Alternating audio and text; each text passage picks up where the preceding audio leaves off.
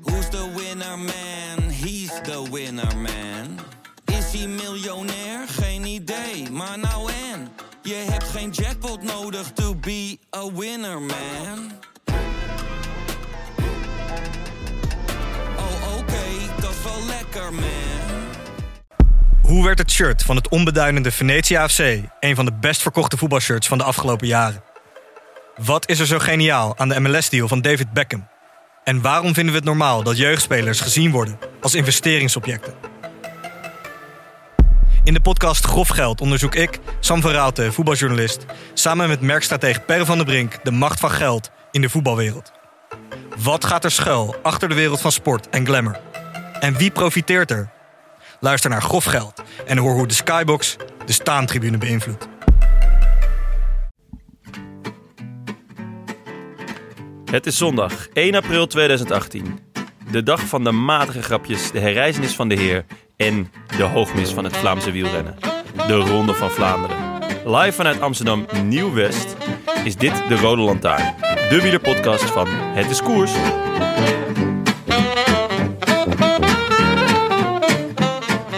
De Berendries, de Oude Kwaremond, de Taaienberg, de Maria Borrestraat en de Muur. Zou J.K. Rowling ooit in de straatnamencommissie van de Vlaamse overheid hebben gezeten? Maar goed, we kunnen hier wel weer een leuke inleiding verzinnen. Beter dan de winnaar van vandaag gaan we toch niet zeggen. Ik bouwde op, ik bouwde op, ik bouwde op en het bloed stond naar mijn kop. Het was de liefde, het was de liefde, het was de liefde voor de koers. De winnaar van de Ronde van Vlaanderen, Niki Terpstra. Niki Terpstra, nog een goede 300 meter. Wat laveren, maar nu toch al wel wat meer genieten. Minder dan 200 meter voor Niki Terpstra. Na 1986. Na Adrie van der Poel. Zoveel jaren later. Solo. Na een schitterend nummer. De topfavoriet. Zeg dat maar gerust. Niki Terpstra voor Nederland. Formidabele finale. Hallo. I wish I could be in the south of France. In the south of France. Ja, jongen. Het is de eerste keer zonder Tim. Ja, het is onwennig. Onwennig, ja. Ik zit in één keer tegenover jou. Ja, hoe bevalt dat? Nou ja, vooralsnog wel goed. Maar ja. Misschien moet je het over een half uur nog een keer vragen. Dat is goed. Ik ben natuurlijk heel erg gehecht aan Tim. Ja, dat snap ik. Ik ga mijn best doen. Het is jullie schatje, de Rode Lantaarn. En hij is er op deze speciale dag. De Ronde van Vlaanderen, de hoogmis. Ja. Is hij er niet? Waar hij zit is als een soort Juan José Lobato gedumpt uit de ploeg. Zijn wij dan Pascal Eenkhoorn en... Antoine Tolhoek. Antoine Tolhoek. Ja. Ja, wel een beetje ben ik bang. Dat wij toch mochten blijven, ondanks al die slaapmiddelen die we nemen. Volgende week is hij er weer. Gelukkig bij Roubaix. Maar jij deze week, mooie week gehad. Ja, we hadden allebei een topweek. Maar over jouw week komen we zo nog wel te spreken. Absoluut, absoluut. Maar ik was woensdag bij Dwars door Vlaanderen. Man. In de neutrale auto van Shimano. Dat is toch wel een droom hoor, die uitkomt. Achter de koers aan. Nee, voor de koers uit. Ervoor zelfs? Ja, dat is niet per se beter. Oh, maar, want dan zie je namelijk niet zo heel veel.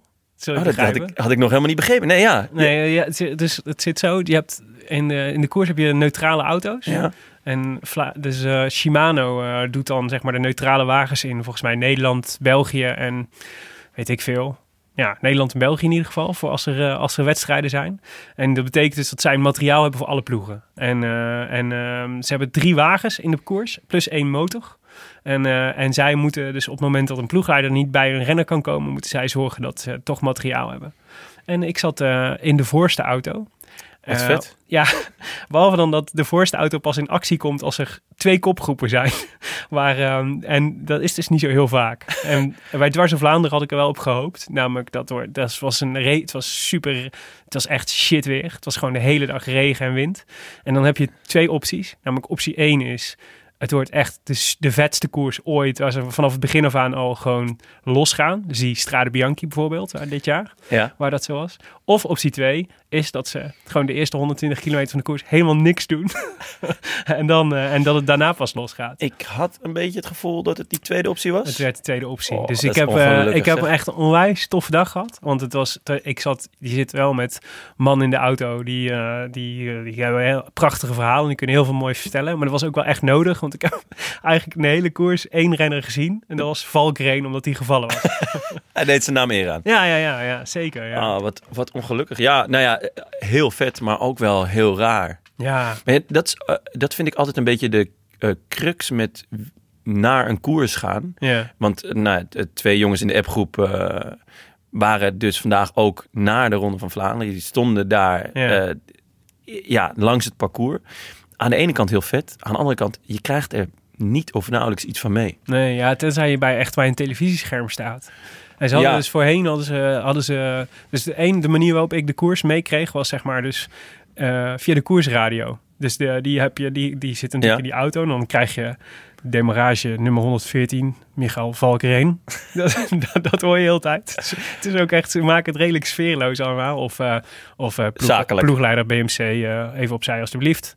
En ze hebben heel veel gezeik met fotografen. Dus je hoort de hele tijd, fotograaf motor 6, nu naar achteren. En dan krijgt hij op zijn donder of krijgt hij een boete of weet ik wat. Maar dat is eigenlijk het enige. En voorheen hadden ze schermpjes in de auto.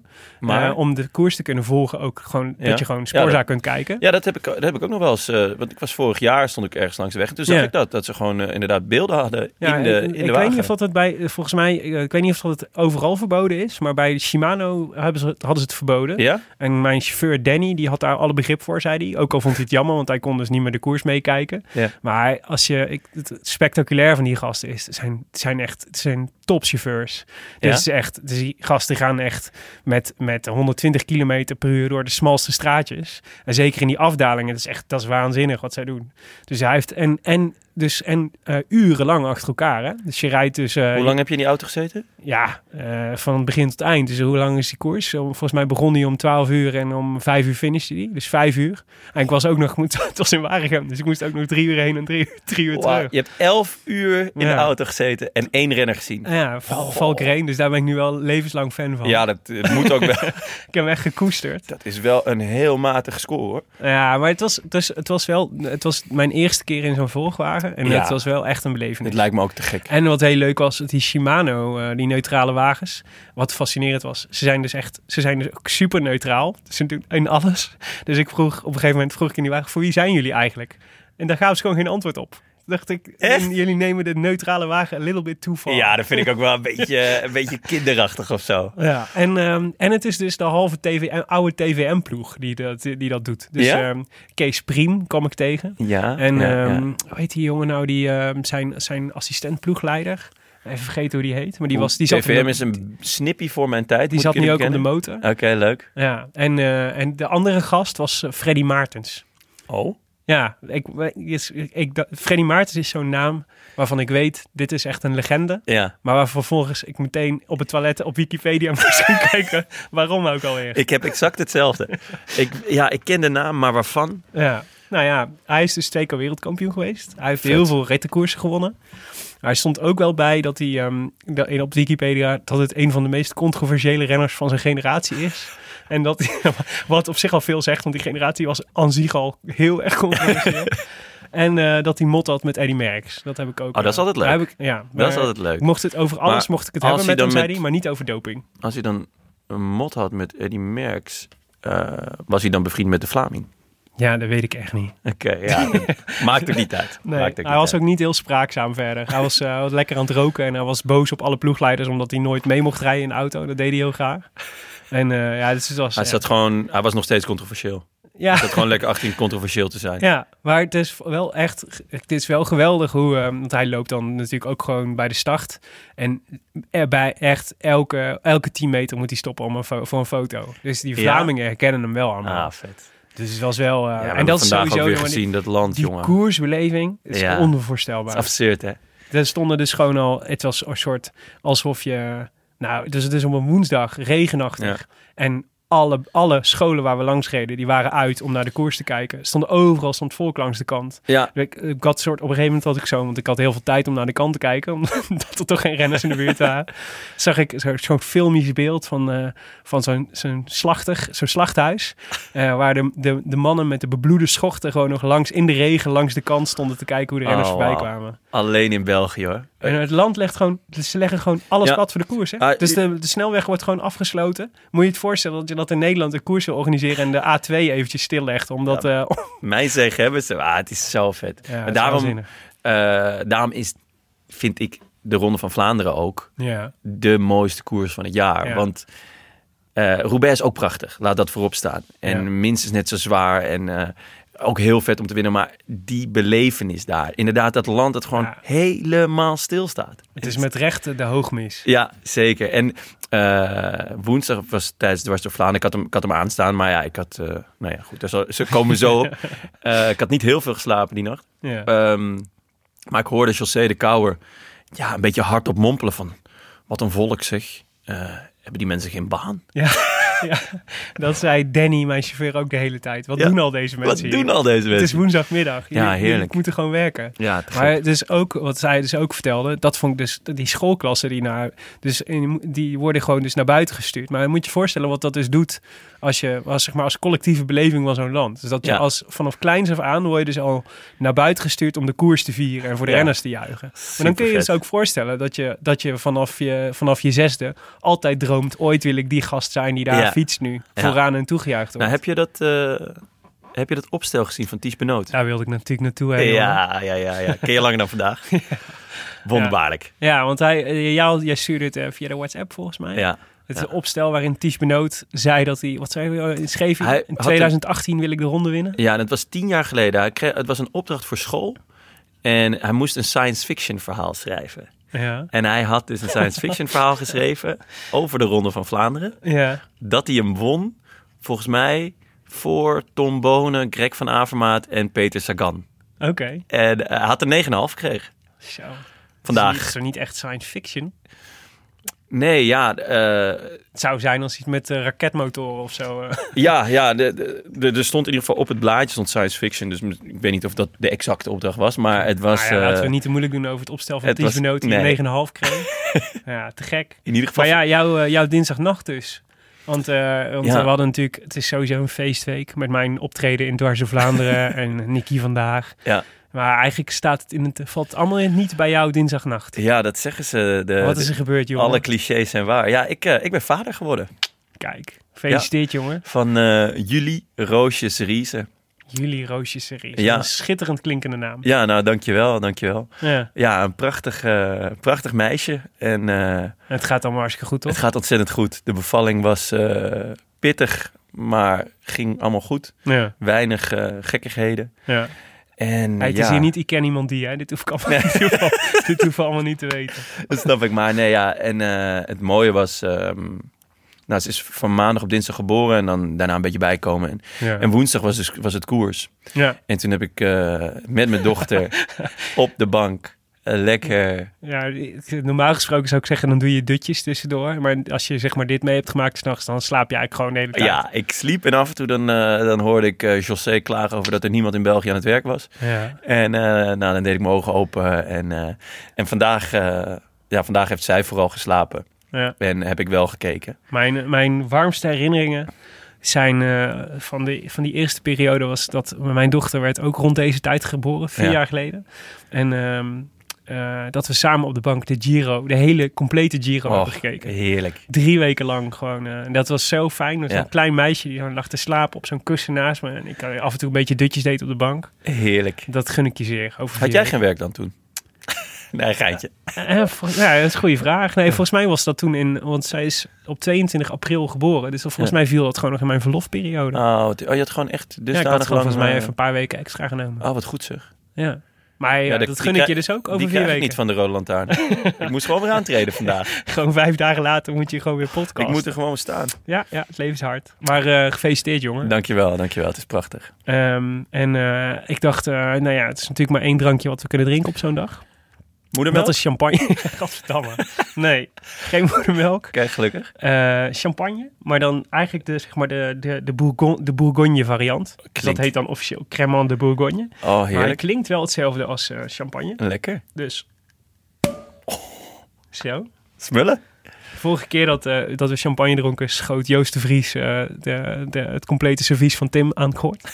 Deze keer was het iets subtieler, dus daar ben ik heel blij mee. Dat deed je heel geroutineerd. Ik ga inschenken en ondertussen kunnen wij even luisteren naar een woordje van onze sponsor. Cheers, jongen. Santé. Santé.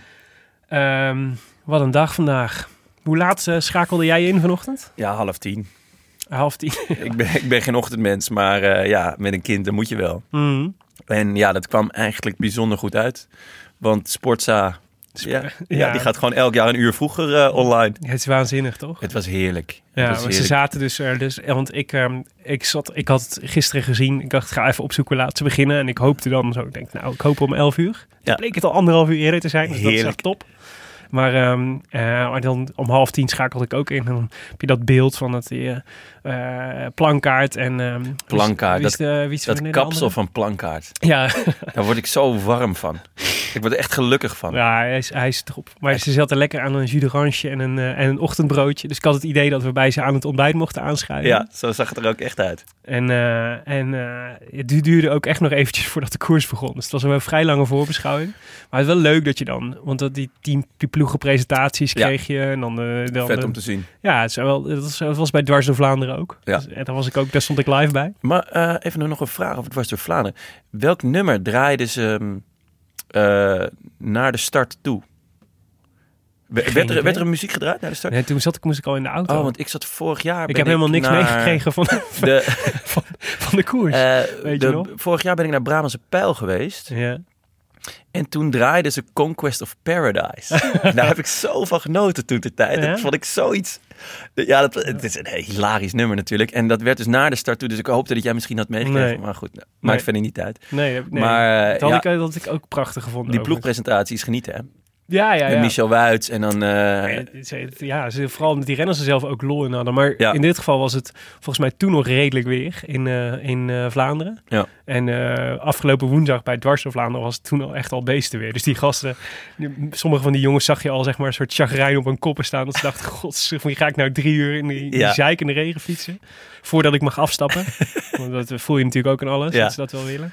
Nee, maar dus 9:30, wij zaten klaar. En we gingen koersen. Dus misschien... Kijk, we kunnen natuurlijk eindigen bij Niki Terpstra. Want daar komt alle wegen rijden naar Niki Terpstra. Ja. Maar 265 kilometer eerder gingen de mannen van start. En van Antwerpen naar Oudenaarde gingen we. Zoals vorig jaar ook al. Hè? Dus Oudenaarde blijft volgens mij voorlopig nog de finishplaats. Het is niet anders. Nee, ik vind het is niet slecht. Op zich is en de start in Antwerpen vind ik ook wel horen bij de ronde eigenlijk. Ja, is dat zo? Nou, ze doen het. Volgens mij heeft hij op heel veel verschillende plekken gestart. Maar ik vind Antwerpen is wel gewoon absoluut de vetstad. Ja. Zeker. Maar het hoort volgens mij van oudsher niet tot een bepaalde regio. Zo, goed. Dat zijn allemaal details die er niet heel veel te doen. Het zag er heel vet uit. En Antwerpen is gewoon een prachtige stad. Ja, maar als ik zo 's ochtends vroeg wil kijken en de eerste uur van de koers wil zien. En staat er dan linksboven in het vakje, staat er dan nog 240 kilometer te rijden. En dan vraagt mijn vriendin onder andere altijd, waarom schakel je niet gewoon in op 30 kilometer van de finish? En eigenlijk weet ik dan nooit zo goed wat ik moet zeggen. Want het is inderdaad, vaak zijn die eerste uren heel erg saai. Nou, mijn vriendin stelde exact dezelfde vraag. Evenals het kraambezoek. Waarom moeten we dit nu zien? En ik zei, eigenlijk zijn dit... Ik ben fan van het eerste uur. Mm-hmm. En ook dat ze het uitzenden. Want eigenlijk zie je dus veel meer hoe de koers plooit. Yeah. Dus je ziet de strijd om weg te raken. En als het heel makkelijk gaat, dan weet je... heeft het peloton een rustige dag. Yeah. En dan kunnen daar ook renners zich sparen. Maar als het niet zo is, als het peloton dus vaart maakt... en die jongens hebben moeite om weg te komen... Dat is juist interessant om te zien. Omdat het later enorm veel invloed heeft op de koers. Dus ik vergeleek het... Het is niet anders, maar je moet... Ik vergelijk het dan altijd maar met voetbal. Ik vind als je juist inschakelt... ook als Sporza zijnde of als Eurosport, als je inschakelt, als de koers al geplooid is, kom je eigenlijk tijdens de rust van een voetbalwedstrijd kom je erin. Ja. Het minst interessante moment eigenlijk. Mm-hmm. Terwijl juist die eerste paar uur... Ja. Ja, in dit geval en vandaag was, ook, toch? Ja, zeker. Het scenario was dus... het ging hard, de eerste uren. Keihard. En het was echt super slecht weer. Heerlijk. Dus regen. En nou ja, je weet zelf, als je in de regen fietst... dan kost alles wat meer moeite. En dan gaat alles wat sneller pijn doen en alles.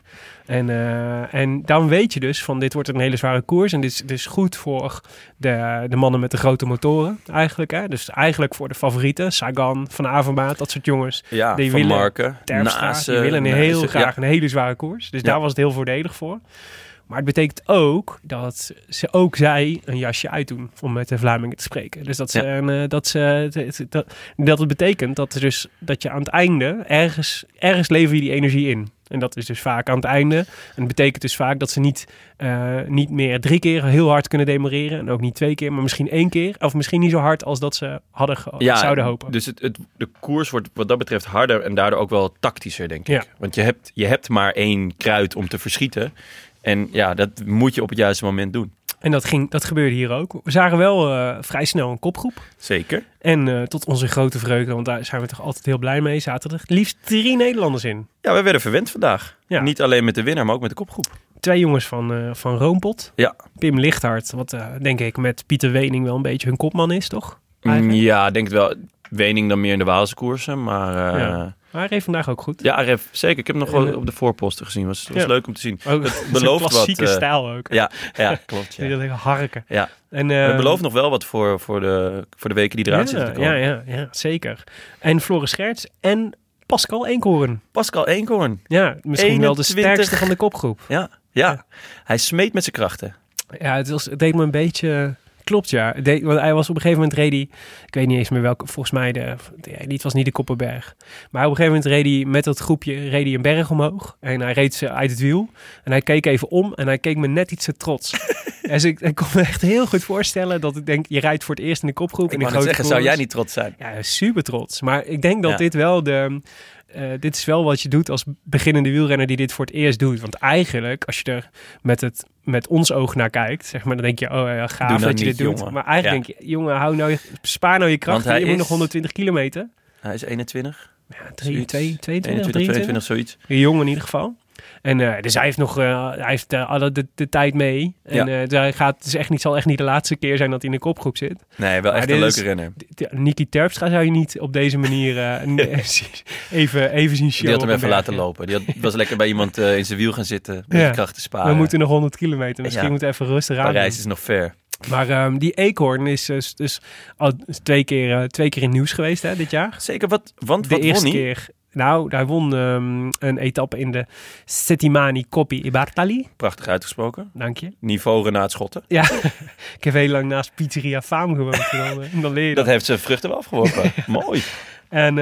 Maar ja, hij was ook op een andere manier. Daar won hij. Maar daar won hij. Dus dat vond ik fascinerend. Je moet maar eens opzoeken. Ik weet niet of je de finish van die rittenkoers hebt gezien. Nee, heb ik niet gezien. Want hij zat voorop met een jongen van Drapac, van Cannondale. Ja. Education First. Ja, Education First. Ja, goed. Dat is elke week weer wat anders. Ja, die roze jongens in ieder geval. Een super lange naam ook. Ja, maar en hij maakt het super professioneel af. Dus het contrast tussen dat en wat hij nu deed, zeg maar, was wel vrij groot. Oké, vet. Maar dit was dus de tweede keer nu, want ik vond het echt knap dat hij hierbij zat en dat hij zo goed reed.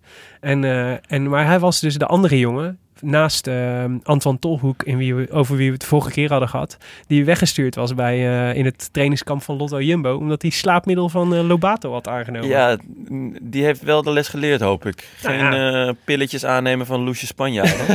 Nee, maar voor je het weet, dan rij je ergens anders. Nou ja, voor je het weet, win je de Settimani Coppi e Bartali. Ja. Kun je ook zeggen. Vet. Nee, maar hij heeft het dus ik weet niet wat er is gebeurd, maar hij heeft het goed opgepakt. Want hij rijdt nu echt goed. Want uiteindelijk is hij een maandje geschorst of zo? ja, door de ploeg. Maar dat is een beetje van zijn neus. Ja, geen wedstrijden rijden. Maar ja, wedstrijden, ja, geen wedstrijden in januari. Ja, dan kun je uitschelen. Jammer dat je niet naar de Tour Down Under mag. Of, ja, of de Tour van Oman of zo. Ja, dat, ja. Maar die jongens, dus het is een kopgroep met een man of 8 of 10 volgens mij in totaal. Ja. Met die leuke drie kopgroep. Jongens erbij. Leuke kopgroep. Maar iedereen weet, dat gaat natuurlijk, er wordt natuurlijk niks. Op het moment dat het serieus is. Zo is het. En toen kregen we eigenlijk het eerste echte relevante moment, volgens mij. Was een schitterende valpartij. Je zegt het niet vaak, maar... Nee, normaal gesproken voel ik daar namelijk gêne bij. Ja. Want ik voel ook wel de pijn. Dus ik durfde dit pas te zeggen toen ik zag dat het zonder erg was. Ja, het was zonder erg, hè? Maar het was schitterend beeld. Want de motor reed mee de helikopter vloog mee. Ja. Dus je zag die jongens en je zag een soort ballet van Hans van Manen. Zag je de jongens moderne dans? Hans van Manen, groot fan? Nou ja, weet ik niet. Ik dacht, ik moet een soort balletreferentie maken. En dan kom ik al snel bij Hans van Maan. Dan kom je zeker bij Hans van Maan, ja. Ja, het was mooi. Alleen... Iemand op Twitter verbeterde me en zei, het was meer Rudy van Danzig. Toen dacht ik, dit is wel echt een kenner. Ja, dit gaat mij de pet erboven, ja. Maar goed, ja. Maar er waaide er eentje de greppel in. Want dat was eigenlijk, daar begon het. En toen waaide dat een beetje door het peloton. Ja. Maar kwam het nou doordat die jongen de greppel inging? En... Is die jongen ooit nog teruggevonden? ik hoop dat ze hem gezocht hebben. Ja. Het was, nee, maar... denk ik. Ja, normaal gesproken zie je wel... krijg je een soort van bit-by-bit uitleg van hoe een valpartij ontstaat. Ja. Dan krijg je wel eens beeld van wie maakt die nou de fout. Maar hier, op een of andere manier, hadden ze het beeld niet, volgens mij. Nee, het was niet te zien. En het gebeurde... Het leek wel alsof er op meerdere plekken in het peloton... onafhankelijk van elkaar... toch tegelijk dingen gebeuren. Ja. Dus het kan natuurlijk dat het gaat om een lint, het gaat hard, dat één iemand de ander raakt, iemand moet uitwijken en dat er op meerdere plekken daardoor valpartijen ontstaan. Want hij viel. Of die jongen ging de greppel in en dat er toch jongens hebben gekeken van, wat gebeurt daar? En dan ga je zelf natuurlijk. Dus weet je wat er bij de files gebeurt? Als de ramptoerisme. De andere strook ook files ontstaan. Ja, inderdaad. Maar ja, goed, laten we ervan uitgaan dat die jongens professioneel genoeg zijn om... door te rijden en niet naar die man in de greppel te kijken. Maar, maar er lag in ieder geval één kans hebben wij. Ja, en die lag woensdag ook al. Ja, en hij verloor... Ik dacht, het was niet per se heel serieus, maar hij verloor wel wat tijd. En dat zijn natuurlijk wel... we hadden het net over de energie die je kost als je in de regen de eerste uren van de koers moet. Maar als je... na een valpartij een minuut dicht moet rijden op een peloton dat toen redelijk op stoom lag. Dat kost natuurlijk ook krachten. Zeker. Wat vind je van Nase tot nu toe? Vorig seizoen fenomenaal. Hij kleurde elke finale, maar uiteindelijk niet echt resultaat. Ja. Dit seizoen was het seizoen om te bevestigen. Ja. Valt een beetje tegen. Nou, dat is waar. Nou, nee, want het valt natuurlijk een beetje tegen. Want vorig seizoen was hij beter. Maar ik denk wel dat het echt lastig koersen is. Hij heeft niet echt een ploeg om hem heen die hem ergens mee kan helpen. Hij moet het een beetje hebben van Stijn van den Berg. Dat is niet veel. En als je dan in het voorjaar tegen zo'n blok van Etixx Quick-Step rijdt... Dat is volgens mij... Dat is natuurlijk het verhaal van het voorjaar uiteindelijk. Die jongens zijn individueel horen niet bij de top, zeg maar. Althans, niet bij de Van Avermaet Sagan categorie. Maar ze zijn als maar omdat ze met z'n vieren zijn, sterk. Is het niet tegen op te rijden. Ja. En Van Avermaet heeft geen knechten. Nase heeft geen knechten. Vanmarcke heeft geen knechten. Die jongens moeten het allemaal alleen doen. Ja. Nou ja, probeer dan maar eens Etixx Quick-Step te verslaan. Ja, dus ik denk dat het daar ook aan ligt. Want hij was er... het is ook net als op zijn dag als vandaag. En dat is volgende week zondag natuurlijk helemaal. Maar het is ook gewoon geluk hebben. Want hij kon aan die val ook niks doen. Dus gewoon, als iemand voor je valt en jij zit er net achter. Ja. Gebeurt. Ja, het is wat het is. Dus ik ben nog niet... ik heb Oli nog niet afgeschreven, hoor. Oké, gelukkig. Wel een leuke renner namelijk. Ja. Het duurde vrij... daarna nog volgens mij op 40 kilometer voor de meet... was volgens mij de start van de finale. Ik heb altijd als vuistregel 30 kilometer. Dan moet je in ieder geval zorgen dat je ingeschakeld bent. Ja, absoluut. En nu eerder, want je had op 55 kilometer heb je volgens mij voor het eerst de muur. Ja. Of de Oude Quaremont. Ja. De muur. Daar ontstond een sprint om daar goed gepositioneerd... En daar heb ik van genoten. Ja. Mijn zwager die zat naast me. En dat is niet per se een wielerliefhebber, maar ook niet een anti of zo. Dus hij keek mee en ik legde af en toe uit van wat er aan het gebeuren was. En toen bij die sprint, toen zag je echt... Ik zei, ja, nu moet je positie hebben. Ja. Want als je nu op plek 30 zit, ben je gezien. Want het gaat allemaal op een lint. Ja. En dan kom je gewoon vast te staan in die smalle straatjes. Ja, maar als ze erop draaien... Als ze erop draaien, ja. Het is echt erop draaien. En dan moet je goed zitten. Ja. En dan moet je goed zijn. Ja. Want eerst moet je goed zitten. Dus daar heb je dan een ploeg voor. Ja. En daarna moet je goed zitten. Daarna moet je goed zijn. En ja, sommigen waren goed en sommigen niet. Maarten Wijnands draaide er als eerste op. Ja, dat is wel leuk om te zien. Ja, het is ook al verrassend. Ja, vond ik ook. Ja, dus dan doet Lotto Jumbo toch wel iets goed. Ja, dat positioneel zeker. Zaten ze dus heel sterk. En Van Avermaet, maar ja, ze hebben het team niet, hè. Boom heeft het hart niet. En ja, sorry. En ja, ze hadden natuurlijk precies de klassieke ploeg was natuurlijk eigenlijk afgestemd op Boom. Ja. Dus dan kan je ook niet echt verwachten dat zij hier... Nee, hadden we ook niet verwacht. Absoluut niet. Volgende week weer, een paar keer. Maar dus wat daar... we zagen op een gegeven moment een echte serieuze kopgroep ontstaan. Weer 3 man, 2 Nederlanders. Ja, we worden gewoon verwend. Vriend van de show, Dylan van Baarle. Dylan van Baarle, altijd leuk als hij erbij zit. Nou, absoluut. En ik had hem op Unibet gespeeld. Dus mijn hartje ging sneller kloppen. Oh, kreeg je een lekkere odd? Zeker. 1/61 volgens mij. Oh, ja, dus dat was is ik zeer over te spreken voor Dylan van Baarle. Je stond op de banken. Ik stond op de banken, ja. En zeker omdat ik dacht, hij heeft Langeveld en Pedersen. Dus ik dacht, dat zijn dus goede vluchtmakkers. Klopt, ja. Zijn allebei wel hardrijders. Die dit ook al kunnen. Pedersen had ik in Dwars door Vlaanderen gezien. Daar was ik echt van onder de indruk. Ja. En Langeveld weten we natuurlijk dat hij gewoon dit soort koersen heel goed aankan. Bovendien, Langeveld heeft hij nog mee gereden. En sterk nog, zij waren slaapies. Ja, dus dit zijn... Zoals José zei, ze kennen elke scheet. Ja, dat klopt. En maar ze liepen eigenlijk al snel een soort 40 seconden uit. En dat was echt supergoed. En daarachter zag je dat de vorsing was doorgevoerd. Dus dat er eigenlijk een groepje van een man of 30 nog over waren die mee konden. Ja. En wie zagen wij toen in één keer ontsnappen? Ja, Niki Terpstra, zoals Ten Dam dat zegt. Niet als eerste. Als eerste ging de haai. Ja, dat klopt, ja. Dat was genieten. Nibali. Hij was er gewoon. En hij was ook gewoon goed. Ja. Maar niet goed genoeg. Nou ja, hij poefde weg. Op zijn Nibali's. Ja, en als Nibali gaat, dan weet je... In ieder geval, als je het nog niet wist... dan weet je het sinds Milaan Sanremo... die moet je niet laten rijden. Ja. En het blok Quick-Step had dat volgens mij in de oren geknoopt. Dat ze daarop moesten letten. Dus, en wie moest hem gaan halen? Dat was Niki Terpstra. Ja. En Terpstra reed er naartoe.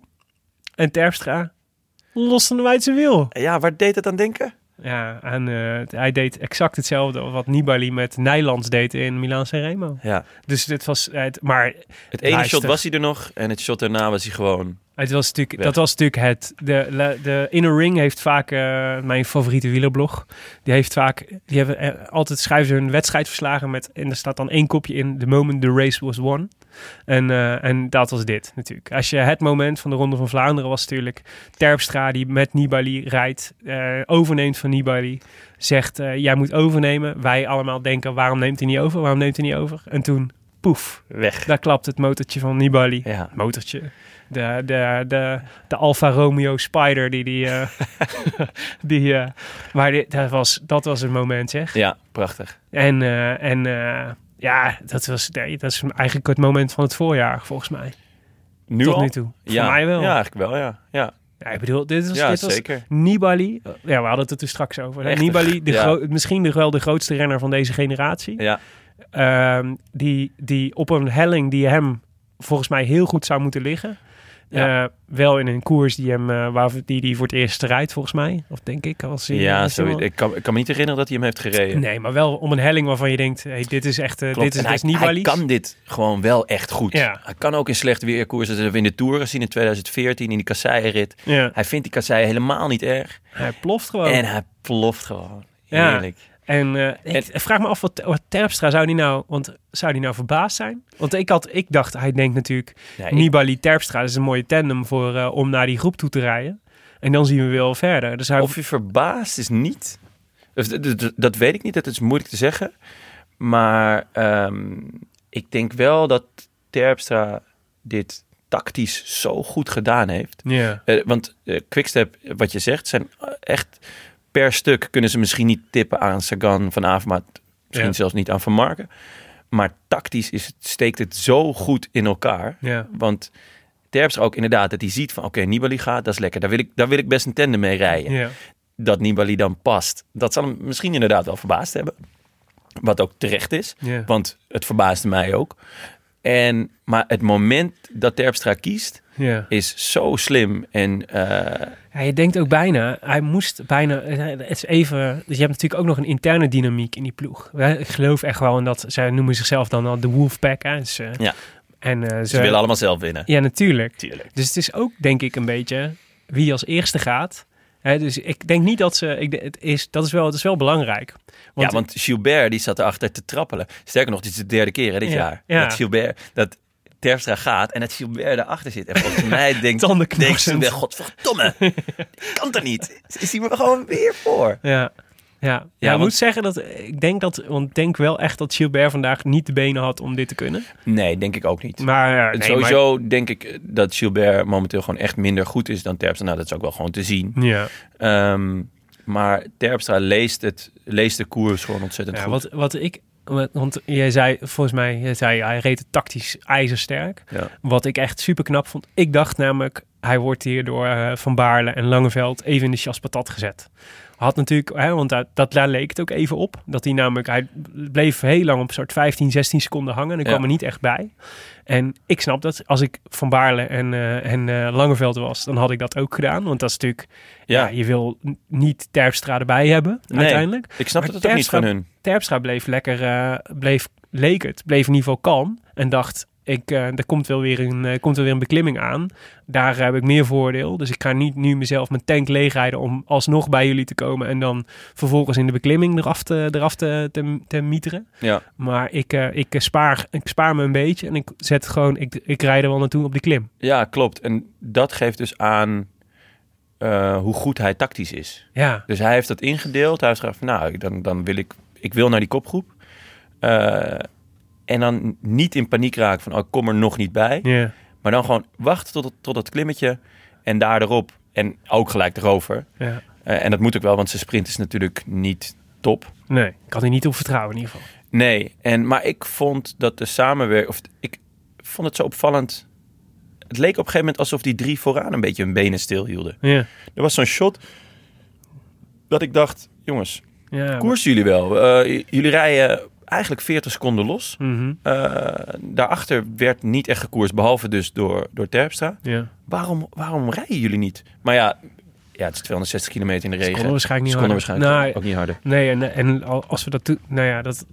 dat bewijs werd later natuurlijk wel geleverd. Want op het moment dat Terpstra erbij was... was het eigenlijk erop en erover. Ja, toen was de koek ook echt heel snel op. Behalve bij Pedersen. Nou, dat wou ik zeggen. Dat is eigenlijk degene van wie ik het minst verwacht had dat hij aan kon haken. Die bleef er nog het langst aanhangen. Ja, en hij wordt uiteindelijk tweede. Ja. En hij won vorig jaar, geloof ik, de Ronde van Denemarken. Ja. En hij stond bij mij altijd wel op mijn prono-lijstjes. Omdat hij Roubaix bij de junioren had gewonnen. Ja. Een paar jaar geleden. Ik schenk ondertussen nog even wat bij, hoor. Lekker, champagne, waarom niet? En... Dus ik had hem vorig jaar zo her en der. En ik hield hem al in de gaten. Maar het was eigenlijk... Zijn voorjaar was zo flats. Ik had wel een uitschieter verwacht. Misschien in een kleinere koers dan, weet je wel. Mm-hmm. Zoals Dwars door Vlaanderen of Le Samin of iets in die trant. Maar het was eigenlijk allemaal nogal flats. Totdat hij ineens de Ronde van Denemarken reed. Yeah. En daar ook ineens gewoon een tijdrit kon rijden. En... in barre weersomstandigheden en nog een aardig klimmetje overkwam. Ja. Dus echt leuk om te zien. Ja, ik vind het een leuke renner ook. Maar wat ik heel jammer vond, wat volgens mij... dat Van Baarle hield het dus net niet, eigenlijk. Ja. En dat je echt denkt... Want soms kan een koers beslist worden in 30 meter. Hè? Dus dacht, stel nou dat Van Baarle die 30 meter wel mee had gekund met Terpstra... dan rij hem er ook niet meer af. Dus ik denk, het is, Terpstra had echt daar, had hij het juiste moment. En hij heeft net op het goede moment ook Van Baarle de keel afgesneden. Ja. En Van Baarle waaide namelijk later, die waaide gewoon terug in die groep en die haakte daar keurig aan natuurlijk. Maar de kwaliteit van Baarle is natuurlijk, tenminste als ik, voor zover ik hem ken, is natuurlijk dat hij kan niet per se mee met de beste over de klim. Maar als hij er aan blijft haken, krijg je hem er ook niet meer af. Nee, maar hoe is zijn sprint? Dat weet ik eerlijk gezegd niet. Nou ja, redelijk volgens mij. Beter dan die van Terpstra? Dat is een goede vraag. Ik denk dat hij hem erop zou leggen. Het lijkt mij heel spannend. Het lijkt me in ieder geval een leuke sprint. Om te niet een heel snelle sprint, maar wel een leuke sprint. Ja. Omdat ze wel aan elkaar gewaagd zijn. Ja, nou ja, maar goed, daar kwam het niet van. Het biedt in ieder geval hoop, want laten we wel wezen, Van Baarle reed tot nu toe best wel een flats. Voorjaar ook. Ja, weinig opvallend inderdaad. Weinig opvallend en hij zit natuurlijk nu bij Sky. Dat betekent dat je niet meer de enige kapitein op het schip bent. We hebben het net gehad over de Wolfpack van Quickstep. Yeah. Ik vond dat Sky had ook wel wat meer van dat mogen doen. Want zij komen met Kwiatkowski, Moscon, Van Baarle, Rowe, Stannard. Yeah. Ja, het is echt een hele goede ploeg. Het is echt een supergoeie ploeg. Als het inderdaad het enige is wat overblijft, Dylan van Baarle is. En als Dylan voorin. Dan doe je iets niet goed. Ze hebben de koers niet gemaakt. Ze hebben de koers... ze hebben niemand vooruit gestuurd. Ze hebben wel een primeur. De eerste Luke Rowe werd eruit gehaald door de videojury. Ja, dat was de eerste keer. That's a first. Dus, ik vond het wel, dat is wel terecht hoor. Want het was, ze zijn wat strenger geworden op... Kijk, de jury in de koers kan natuurlijk niet alles zien. Dus ze hebben nu gewoon gezegd... we laten gewoon iemand meekijken op televisie... die ook in kan grijpen in de koers. En Rowe... Die maakte eigenlijk gewoon een gevaarlijke manoeuvre het publiek in. Om eigenlijk met als, denk ik, in een reflex om een stukje af te steken of een betere positie te pakken. Dat zijn die marginal gains waar ze het altijd over hebben. Maar hij bracht daarmee wel serieus het publiek in gevaar. Dus mensen sprongen op tijd. En hij uiteindelijk zichzelf ook. En hij zag ook dat hij fout zat. Maar ondertussen had hij het al wel gedaan. Dus ik vond het een hele zware straf. Maar ik dacht wel, dus ik vind dit wel goed... precedent. Je moet gewoon, als je wil dat die jongens zich beter aan de regels houden en niet meer elk risico lopen. Nee, als je dan zo'n videojury doet, dan moet je inderdaad nu die eerste keer. En weet je nog die Parijs-Roubaix? Daar moest ik aan denken. Over renners die altijd natuurlijk het uiterste zoeken als je ze niet bestraft. Die Parijs-Roubaix, dat ze een spoorwegovergang over moesten. Dat de halve peloton onder de spoorbomen doorkroop en net voor die trein... Dat was onverantwoord. Dat was echt onvoorstelbaar. Echt belachelijk. Maar ook die jongens hadden ze natuurlijk allemaal uit koers moeten halen. Ja, onmiddellijk. En dat durfden ze dan niet. Nee. Ja, dat is dan ook wel weer matig. Ja, dus laten we zeggen, alleen al om dat soort situaties te voorkomen, vind ik dat heel goed. Slim gedaan. En, maar om nog heel even terug te komen op Sky. En ook daarna nog heel veel Quickstep. Kijk, Sky heeft ook een soort Wolfpack. Spelen het niet uit. Spelen eigenlijk helemaal niks uit. Behalve Van Baarle, die gewoon... goed was vandaag. Dus dat is prima. Dat geeft hoop. Ja. Maar er zat niet echt een tactiek achter. Ja. En Quickstep wel.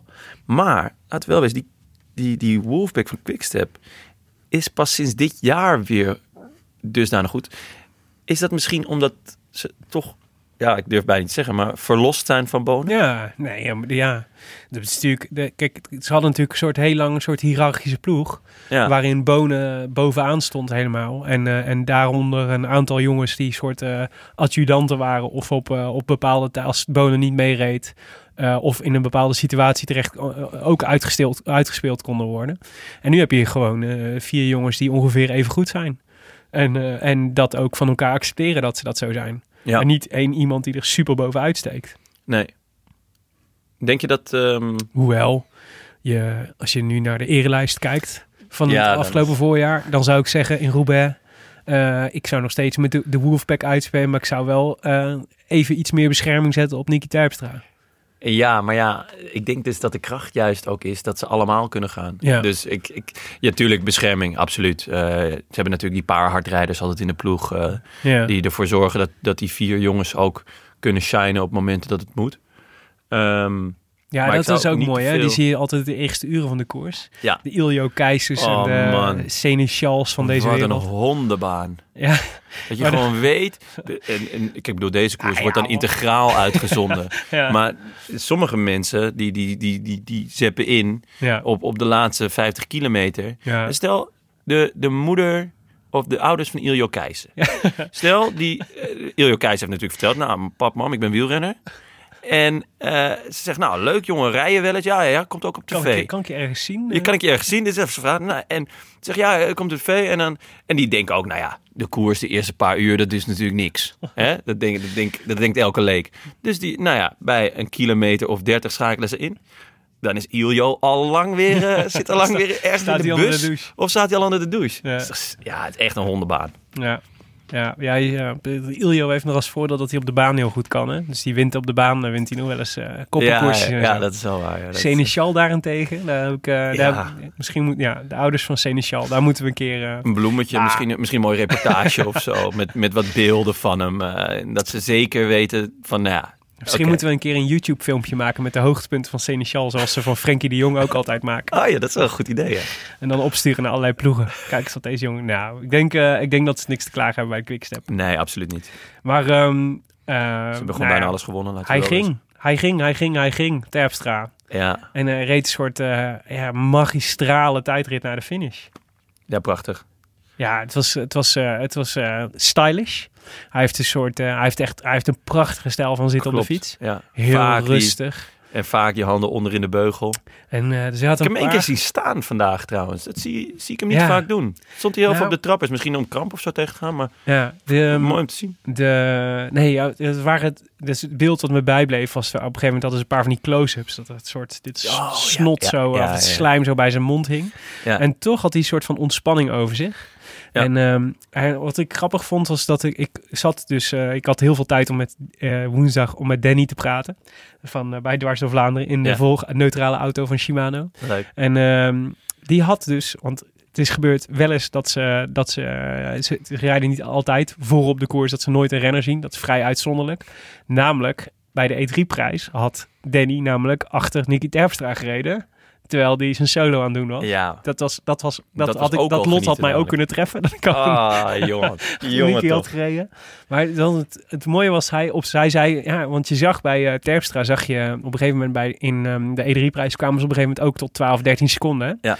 En Danny zei, want ik reed ernaast en ik zag aan hem... Hij al wilde een paar keer wilde hij er echt de brui aan geven. En dat hij wilde stoppen. En dan vond hij toch weer nieuwe energie.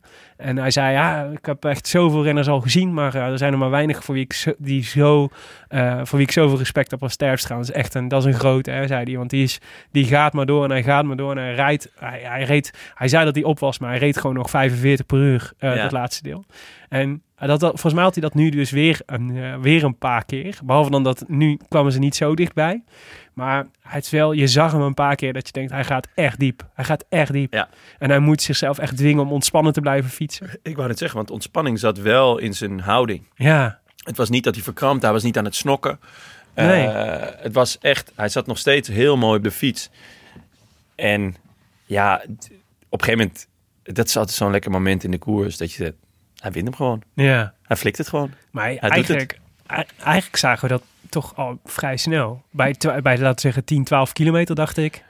De kans is aanwezig. Ik bedoel, ze kunnen hem nog pakken. Maar hij kan instorten. Waar het niet dat er ook nog wat rare... dat het verder niet zoveel met de koers te maken... maar er waren een paar rare tijdswaarnemingen die niet helemaal klopten. Ja. Want groep 2 en 3... Pedersen was natuurlijk G2. Ja. En G3 waren de grote mannen. Mm-hmm. En... Die G3 en G2 werden nog een keertje door elkaar gehaald. Dus toen dacht ik van, het is ineens 21 seconden. Dat is een ander verhaal. Ja. Maar nee, toen bleek dat Pedersen was. Wat heel vet is trouwens van Mats. Ja. Maar toen bleek dat hij het was. Toen was het wel genieten. Hij kwam uiteraard als eerste over de meet. En... maar daar zat het ook, hè. Hij stak zijn handen in de... Het was een soort Boeddha, hoe die over de streep kwam. Maar zo, vond je niet? Een soort totale kalmte en rust over hem. Hij was niet heel uitgelaten, nee. Nee, het was alsof er een soort van heel veel van hem afviel in één keer. Ja, gewoon. This is it. Ja, het was heel... Normaal gesproken, weet je, dus zie je renners die zijn super energiek zijn of soort helemaal fanatiek. Hij was gewoon een soort van berusting in zijn overwinning. Ja. Vond ik echt prachtig. Ja, dat was vet om te zien. Ja. Ja, klopt wel, ja. Echt cool. Nou ja, Niki dus. Gewonnen. Heerlijk. Ik werd er wel heel gelukkig van. Ik vond het heel erg vet. Ik weet nog dat we... Wat was het? Toen hij Parijs-Roubaix won. Toen hadden we geloof ik 15 jaar moeten wachten op een Nederlandse klassieker weer. Volgens mij zoiets, toch? Michael Bogert in de Amstel Gold daarvoor, denk ik. Ja, zoiets. En wij zijn toch wel... Ja, het ligt een beetje... We zijn wel verwend hoor, de afgelopen jaren. Man. Het is toch feest. Ja. Er komen nu ook weer een paar prachtige renners aan. Teunissen, Rozen, Eekhoorn. Ja. Het kan niet op, moet eerlijk zijn. Nee, ja, dus de Eekhoorn die reed nu heel goed. Teunissen was natuurlijk afgelopen woensdag werd hij tweede, wat eigenlijk zo'n beetje zijn doorbraak was. Pupil van Eike Visbeek, hè? Ja, leuk, zeker. En die moeten we misschien ook strikken voor podcast. Dat Mike Teunissen. Ja. Lijkt me een leuke gast. Dat zou vet zijn. En, maar dat was dus bij Dwars door Vlaanderen was iedereen natuurlijk lyrisch over Teunissen. Ook al maakte hij natuurlijk nog wel een fout aan het einde. Ja, hij had hem kunnen winnen. Maar we vergaten een beetje Timo Rozen. Die ook gewoon supergoed reed. En vandaag weer gewoon in de top 20 eindigt. Zeker. En volgens mij was hij... op Hattadam of zo, of in de woestijn was hij ook al. Was zo'n puncheurs-etappe. Ja, was hij ook al. Ja, klopt. Ja. Was het Oman of een van die koersen in de woestijn. En daar was hij ook ineens tweede. Dat Groenewegen, die was toen gelost. En ik dacht van, wow, oké, leuk. Maar is dit dan die puncheur waar we... maar ik volg dus vorig jaar... Want dankzij jou ben ik aan het sportsbetten geslagen. Waarvoor excuus? Maar ja, ik kreeg gewoon wat geld erdoor, hè? Ja, volg jij de Cycling Mole op Twitter? Nee. Dus die jongen die vraagt dus... Die is dus heel goed, schijnt. Okay. Die vraagt heel veel geld voor zijn voorspellingen. Dus je kunt dan een mailtje van hem krijgen... met welke renners je moet gokken voor welke etappe. Dit meen je niet, echt? Ja. En heb je dat gedaan? Nee, maar ik ga het wel proberen. Want het lijkt me een heel mooi experiment om er ook een keer in een podcast over te Dat kan waarschijnlijk ook wel op kosten van de zaak, toch? Ja, moeten we even aan Tim vragen. Maar dat komt vast goed. Maar dat kost je dus £70. En dan krijg je van hem, voor elke koers krijg je een mailtje met... op deze mensen moet je gokken. En hij is heel goed, schijnt. Ja? Dus hij pocht de hele tijd met zijn winstpercentages die hij haalt. Dus het is ik vind het best wel grappig om een keer te proberen eigenlijk. Dat absoluut, ja. Maar die had dus een heel rijtje met favorieten voor Dwars door Vlaanderen. Waar Van Avermaet en zo stonden er allemaal op. En die had ook voor het eerst, stond daar Timo Roos in dat rijtje. Ja? Toen dacht ik, dit is toch ook vet? Dat je gewoon op een gegeven moment bereik je dus het punt... dat je als jonge gast, Timo Roos, in één keer in een lijstje van de favorieten staat. Ja, en je weet natuurlijk, die jongens lezen dat volgens mij zelf ook allemaal. Die Cycling Mol, zij zegt... Ik had een interview met hem gelezen, die zei trouwens dat... een aantal van zijn klanten zijn gewoon profielrenner. Echt? Gewoon... Ja, die willen namelijk... Ik weet niet à la Dikjol. Nou, ik weet niet of ze erop gokken. Op je eigen wedstrijden. Nou, want ik denk dat ze... Nee, niet eens dat, denk ik. Want dat zou, denk ik, best wel stom en illegaal zijn. Maar wel om te weten wie concurrenten zijn. Dus... Want dat weet je natuurlijk ook niet voor elke koers. En het is heel prettig natuurlijk om te weten op wie moet ik letten. Dus als Timo Roos in één keer op zo'n lijstje staat... en je ziet hem wegspringen, dan denk je... hé, dit is Timo Roos. Als hij Cycling World zegt, dan zal het wel zo zijn. Ja, nee, de allereerste tourpool die ik ooit meedeed... was van Café Kost Verloren. Helaas dit weekend te hard gegaan, maar ter ziele. Ja. En... ik had niet heel veel verstand van wielrennen. Het was echt lang geleden. En toen ben ik gewoon naar Unibet gegaan. Heb ik de odds gespeeld. Ja, de odds. Gewoon de top 10. En alle Nederlanders eruit gehaald. Want dat was nog een periode dat elke Nederlander dramatisch deed. Ja. Dus alle Nederlanders eruit. En dat deed ik mee om de knikkers, hoor. Mooi. Eerlijk. Ja, slimme. Nee, maar het is een volgtip dus. @CyclingMol. Leuk. Net CyclingMol. Zoer Cycling Stats op Twitter. Dat is een jongen die doet alles. Die berekent alles in Excelletjes. Oké. Okay. En die geeft dan ook een soort sterrenrating. Maar die zit er ook echt heel vaak heel goed op. Ja? Het zijn echt hele interessante jongens. Oké, vet. We hebben het bij de Rode Lantaarn niet vaak over dameswielrennen. Tot mijn, soms tot mijn spijt, want er zijn vaak ook echt hele mooie koersen. En we hebben ook daar een gouden generatie. Wonderbaarlijk. En Ik weet niet of je het gezien hebt, maar 1, de 2, solo van Anna van der Breggen was fantastisch. Ja, was het mooi? Dus Terpstra was natuurlijk geweldig, maar eigenlijk leek Van der Breggen echt best wel op wat Terpstra deed. Vet zeg. En ik vind haar wel echt geweldig hoor. Zij heeft dus de Olympische Spelen gewonnen, de Giro Donna, de Waalse Pijl. Zij wint alles. Zij rijdt echt alles en iedereen aan gort. Volgens mij, ja. En alle grote koersen die er zijn voor vrouwen, wint ze. Ja, het is fascinerend. Dus ik dacht misschien... Ik kreeg laatst de suggestie van... moeten we niet iets meer met vrouwenwielrennen doen? Dus dat zijn mijn vriendin ook al, ja. Dus ik dacht, we hebben Marijn de Vries... die komt binnenkort langs in de podcast. Oh, wat goed. Dat is wel leuk. Maar misschien moeten we Anna van der Breggen ook een keer gaan interviewen. Want het is toch ook wel... dat is toch ook wel adel verplicht, vind ik inmiddels. Zeker, zeker. De Glazen Bol Cup, daar ga ik met heel veel plezier naartoe. Dat zal jou niet verbazen. Dat verbaast mij zeker niet. Gaan we niet eerst ook nog heel even naar de grote mannen? En wil je nog de Greg en Peter bespreken? Nou, niet alleen Greg en Peter, maar eigenlijk dat hele groepje daarachter. Ja. De Glazen Bol Cup, absoluut. Okay. Ik geef je moment of shine, ja. En terecht. Maar ik vond Sagan, Greg, Naas, Stuiven... Kwiatkowski. Mm-hmm. Benoot. Het was wel... Nou ja, wat we zeiden aan het begin. Het was een harde koers. Yeah. Dat betekent dat je misschien maar 1 aanval hebt. Of 2. Als je echt goed bent. Maar ze waren er gewoon niet. Ze deden gewoon niks. Sagan. Mm-hmm. Hij viel aan. En ik stond echt op de banken. Er was wat kraambezoek. Die keken wederom wat raar op. En ik stond echt op de bank. Want ik dacht, yes, hij gaat. Eindelijk. Hij zit maar en hij doet niks. En af en toe zo'n handje van, ga eens. Ja. En hij ging rijden en ik dacht, yes, Sagan en Terpstra. Daar staat nog een rekening open. Vorig jaar heel mooi worden. Gent-Wevergem. Dit wordt schelden, vloeken, tieren en bluffen, pokeren, alles. En hij rijdt en hij rijdt en hij waait weer terug. Ja. En hetzelfde gold voor Greg. Nou, kijk, Benoot heeft al een fenomenaal voorjaar, dus dat maakt me allemaal niet zoveel uit. Maar naast de Stuiven, Vanmarcke, Trentin...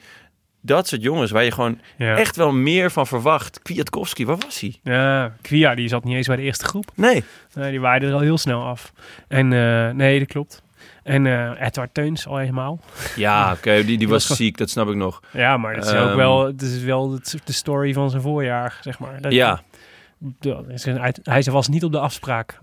Totaal niet. Maar dat geldt voor veel grote mannen. Sagan is bijna... En dat geldt voor eigenlijk het hele voorjaar. Waar zijn die grote mannen? Sagan heeft Gent-Wevergem gewonnen. Ja.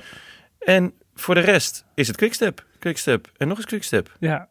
Ja, maar ja, dat is waar. Maar ja, het is een beetje wat ik net al zei volgens mij. Quickstep is gewoon te sterk.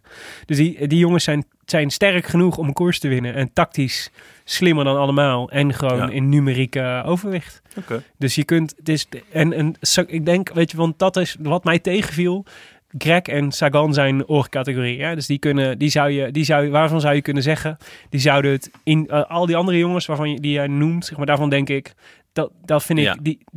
Die redden daar gewoon niet tegen. Meens. Maar Van Avermaet en Sagan... als die goed zijn en een goede dag hebben... als Sagan een goede dag heeft... dan pucht hij dat gat met Terpstra in een paar minuten dicht. Ja. Gewoon even vol de motor open, zeg maar, en naar hem toe. Ja. Dat had gekund. Ja, daar hoopte ik op. Hij is gewoon niet zo goed. Hij is gewoon niet goed, hè? Nou ja. Niet echt goed. Hij is ook niet slecht. Hij is niet wereldkampioen niveau. Nee. En wat ik denk, wat ik tegen vind vallen, daarin ook, is... Ze hebben echt best wel geïnvesteerd in zijn ploeg. Hè? Want Sagan was natuurlijk alleen... heeft natuurlijk heel lang alles alleen moeten doen. Ja. Maar ja, hij doet nog steeds alles alleen. Ja. Dus Daniel Oss wordt dan heel veel over van verwacht, zeg maar, dat hij veel kan doen. Ik vond Oss echt een supergoeie aankoop. Ook omdat hij hem weghaalt bij Greg. Ja. Ik merk ook wel dat Greg hem mist. Ja.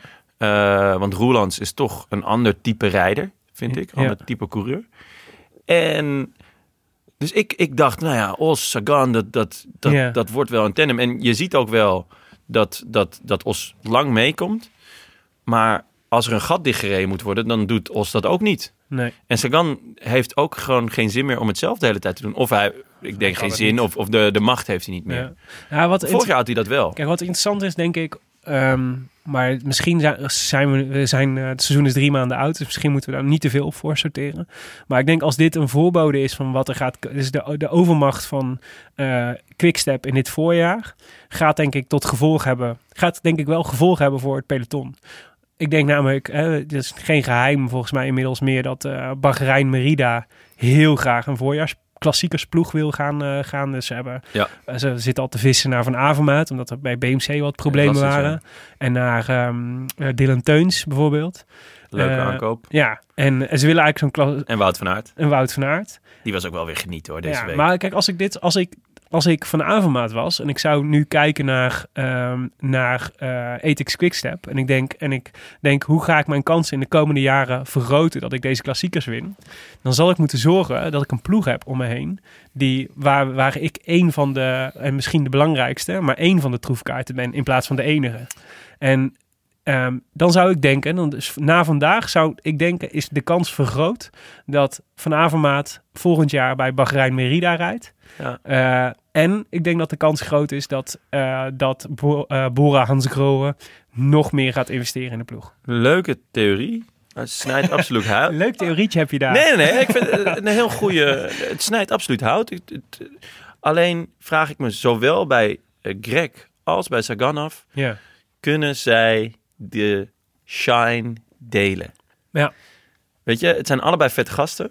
Volgens mij zijn het ook allebei heel aardige gasten.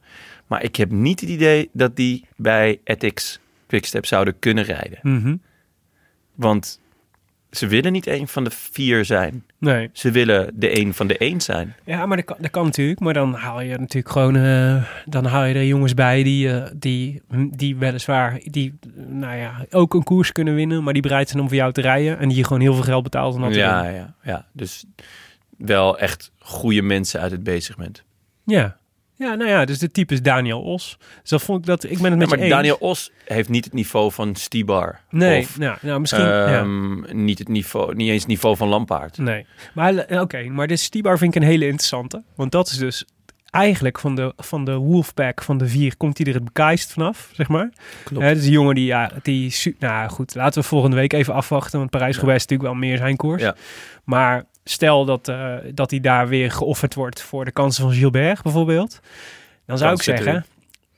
ik zou eens, als ik Bahrein Merida was, zou ik eens bij Štybar gaan praten. Ja want dat is een hele leuke, ja. Ja, want als je dat kunt doen... en dan kun je het BMC'tje... wat Sagan bij BMC heeft gedaan met Os... Dat is natuurlijk... Ja, je kunt jezelf het beste versterken... door tegelijk je tegenstander te verzwakken. Ja, klopt. Štybar naar Bahrein Merida... Sagan en Štybar haat elkaar, toch? Is dat zo? Ja, volgens mij wel. Dat wist ik niet. Ja, volgens mij heb ik ergens gelezen dat die zo vanaf de junioren elkaar al echt al helemaal niet liggen. Oh, leuk. Ik dacht dat het met Kwiatkowski was. Maar... Ah, sorry. Je hebt gelijk. Ja. Het is Kwiatkowski. Okay, ik haal ze ook allemaal door elkaar. Ja, het zijn allemaal Oostblokkers. Nee, je hebt gelijk. Nee. Maar ik vind absoluut, zeker Štybar komt er elkaar af en die wint ook nooit wat. Nee. Ja. Hij wordt wel eens 2e of 3e, maar eigenlijk... Hij heeft volgens mij de Strade Bianchi gewonnen, maar toen was het nog een NAC-koers. Maar voor de rest heeft hij eigenlijk niet zo heel veel gewonnen. Ja. Maar laten we volgende week even afwachten. Maar het is een interessant theorietje wat we hier hebben ontwikkeld. Ja, leuk. Laten we eens kijken hoe die de komende tijd gaat. Ik ben heel benieuwd. Glazenbol Cup.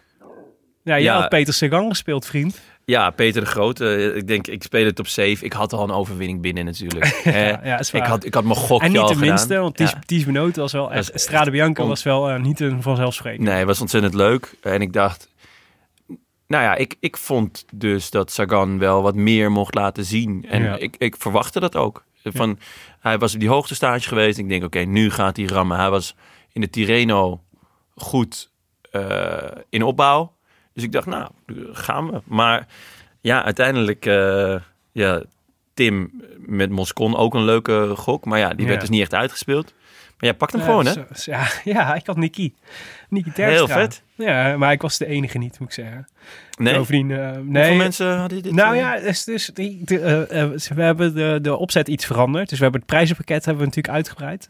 En, het gaat zo goed hè, met de Roland Taar. Ja, zeker. Maar we hadden gewoon 120 deelnemers. Echt? Aan de, ja, dat vond ik echt heel veel. En lekker. Ook echt heel tof. Ah, dat is wel echt leuk, ja. En waarvan het grootste deel zei dat of Sagan of Terpstra zou winnen. Dus die hebben heel goed naar ons geluisterd. En, ja, wij zijn tenslotte de professionals. We hadden dus in totaal 14 mensen die Terpstra goed voorspeld hadden. Leuk. En dus moesten we loten. Dus, want we hebben natuurlijk twee mooie prijzen. Namelijk... Was daar wel een notaris bij? Of is dat... Heb jij gewoon zelf de loting gedaan? Ik was helemaal in mijn eentje. Oké. Ja, maar het is wel redelijk eerlijk. Betrouwbaar, redelijk eerlijk. Dat is lekker. Ik ben daar, ja. Je bent daar redelijk eerlijk in. Ik ben daar redelijk eerlijk in. Oké, ik ben benieuwd. Ben je het zelf?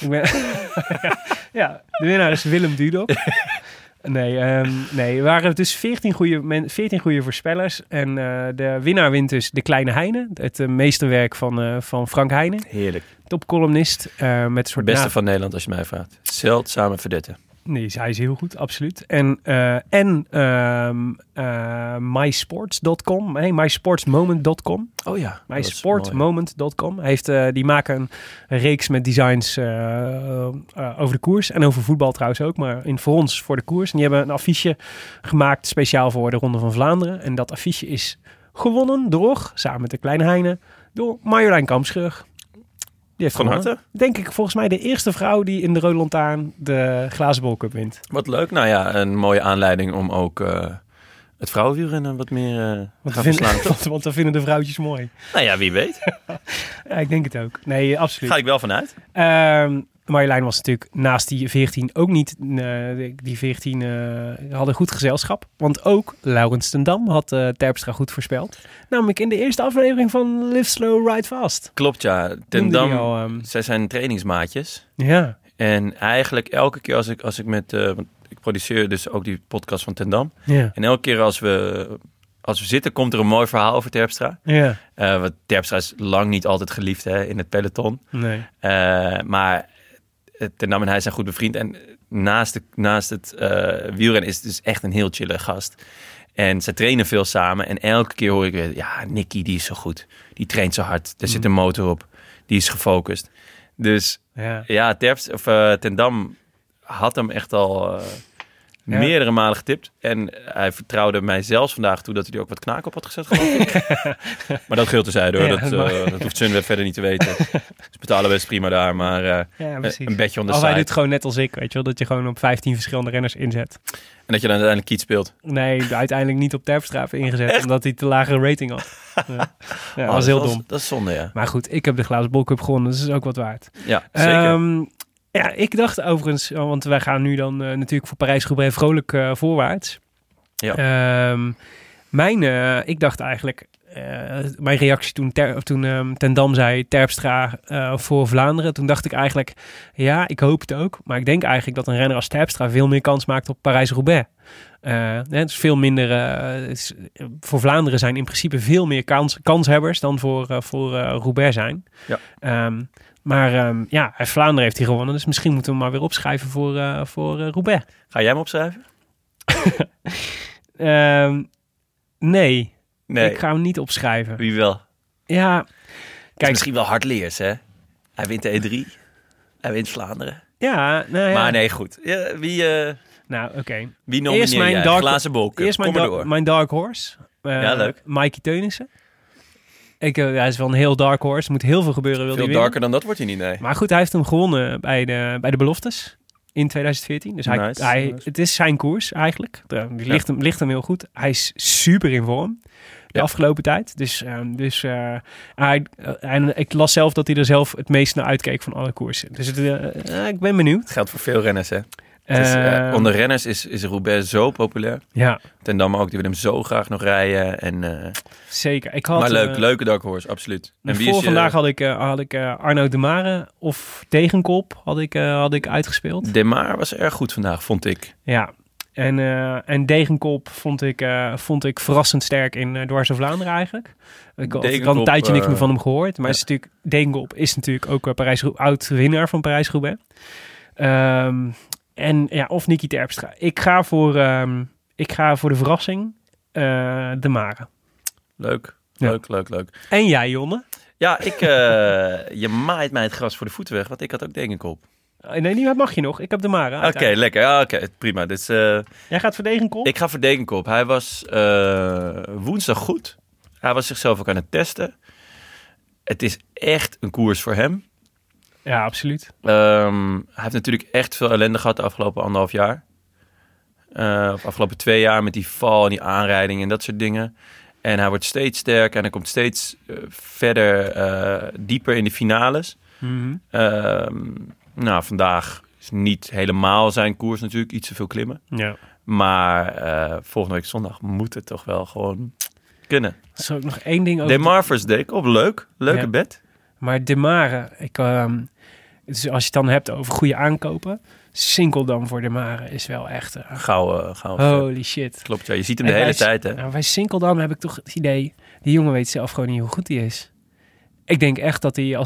volgens mij Sinkeldam is echt... is veel beter dan hij zelf denkt.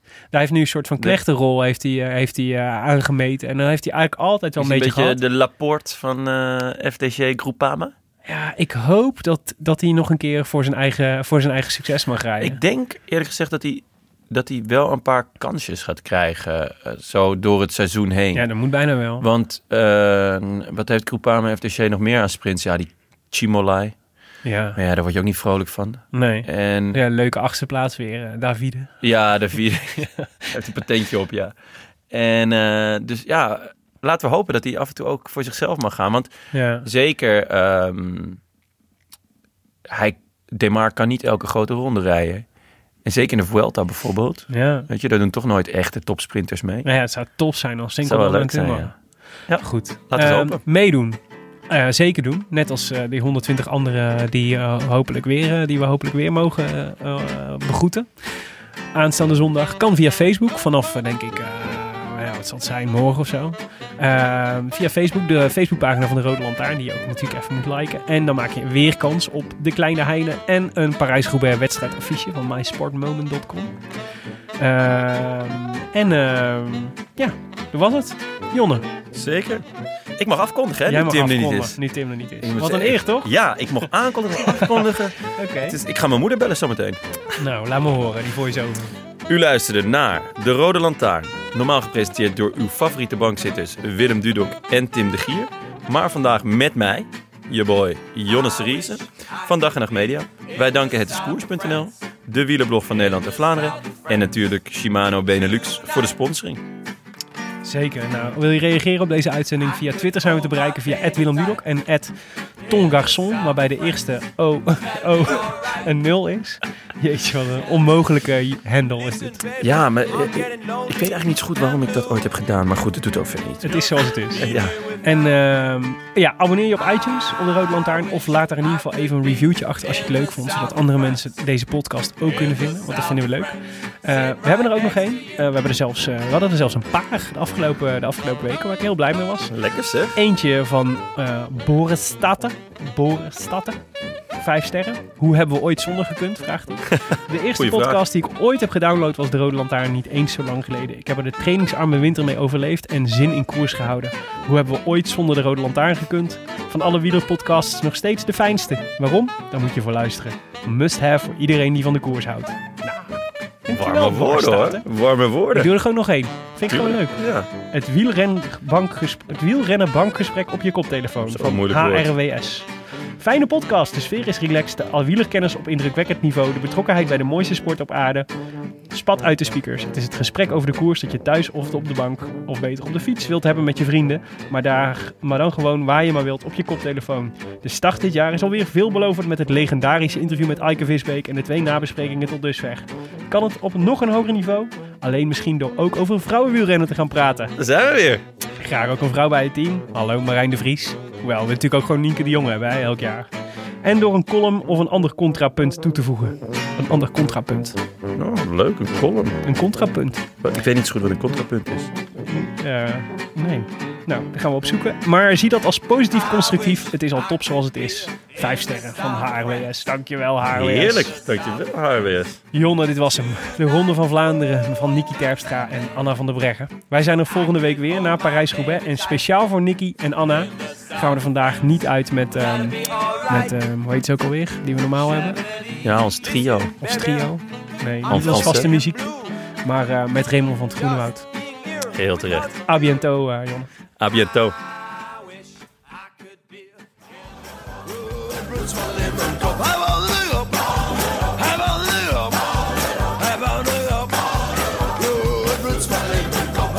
Liefde.